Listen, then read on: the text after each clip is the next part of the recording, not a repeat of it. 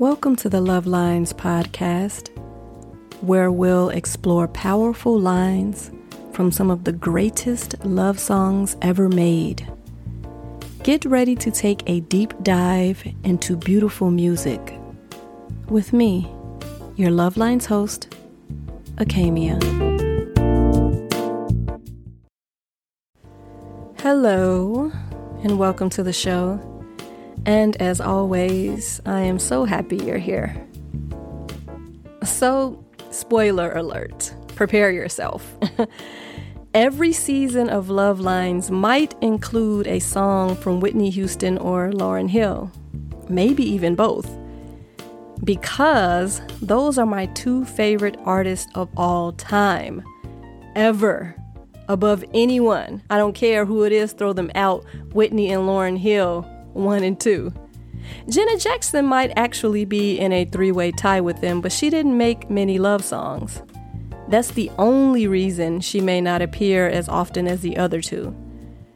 Maybe if I started doing something like, you know, Sensual Sundays, Miss Jackson would be here more frequently because her brand was sexiness. Though let's be clear, Miss Jackson is one of the greatest entertainers in the history of entertaining.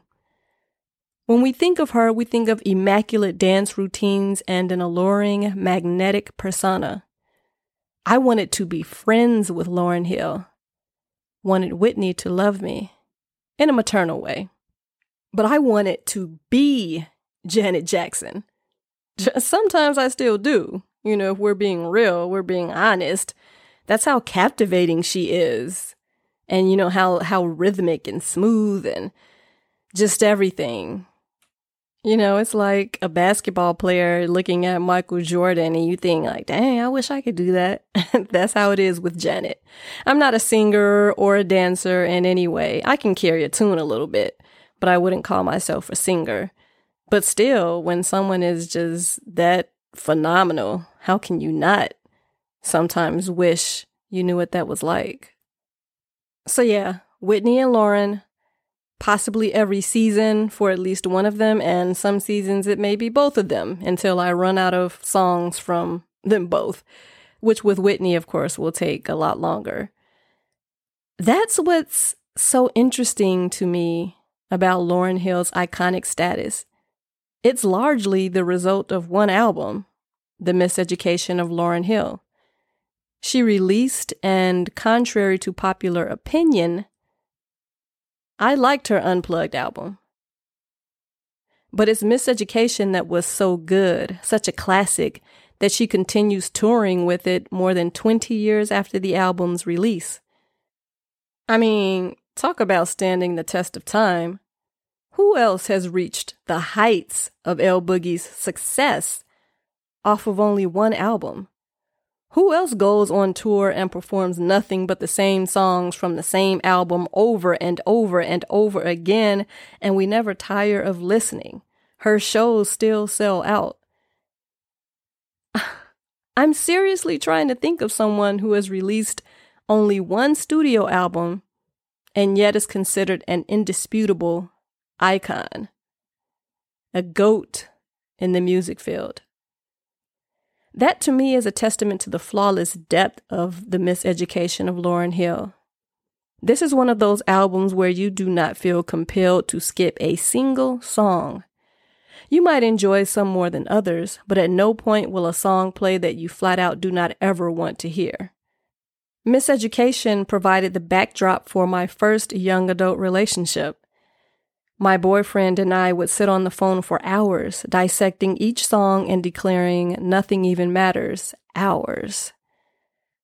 We would play it at our wedding. We decided. The ceremony never came to fruition, but I do talk about Nothing Even Matters in season one. Go back and listen to it if you want to get the full story on my personal history with that song.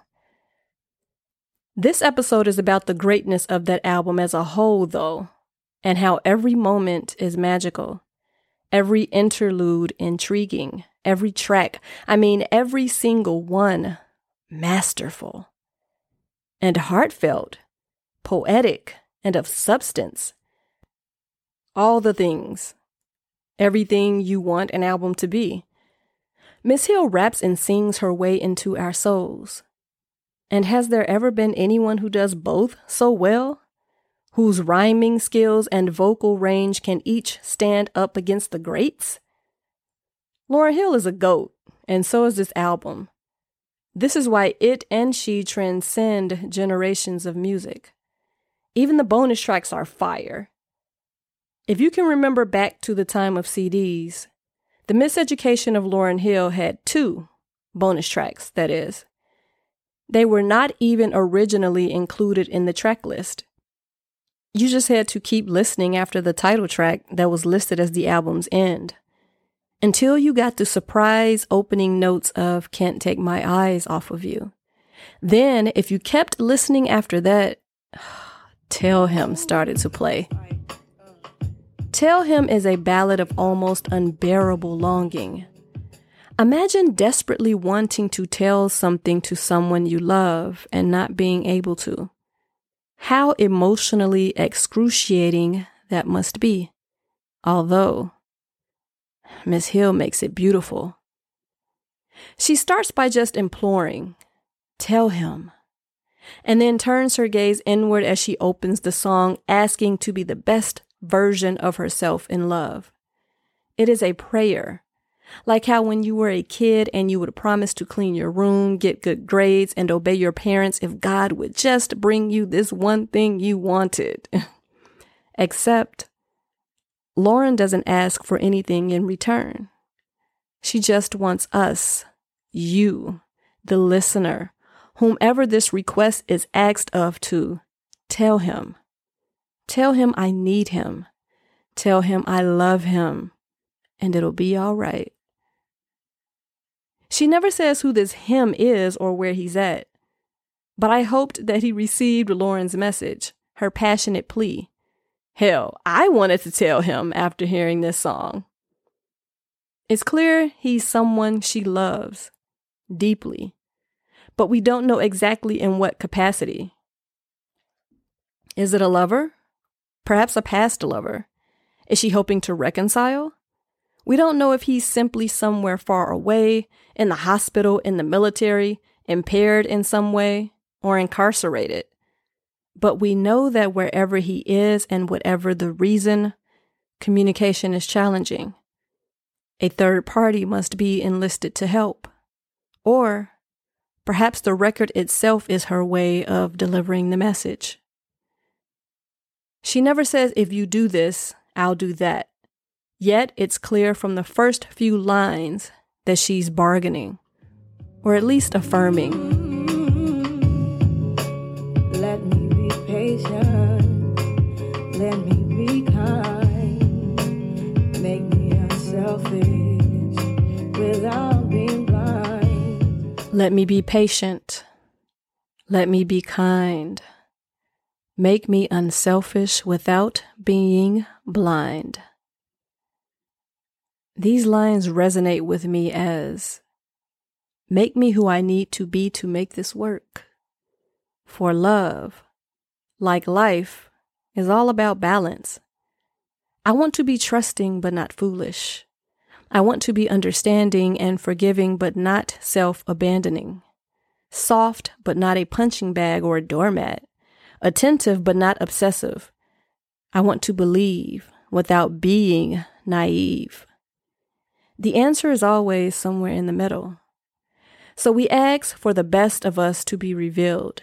If I can get to where I need to be in order for the love I desire to find me, whether or not it does is a formality, I've conquered the hardest part in service to myself. The rest is out of my hands. I think that's what Lauryn Hill is doing here. She wants him to know she cares. And also, while he's away, she's nurturing the parts of her most critical to sustaining love. Ugh, and I just adore how she ends her list of things to tell him.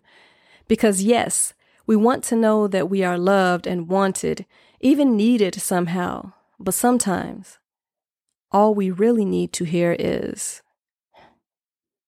everything's going to be all right. Hey, thank you for listening to Love Lines. I hope you enjoyed the show. If you did, please remember to subscribe, like, and rate on Apple Podcast, Spotify, or wherever you may be listening. If you'd like to suggest love lines for a future episode, please visit lovelinesmedia.com or I am at Acamia on Instagram.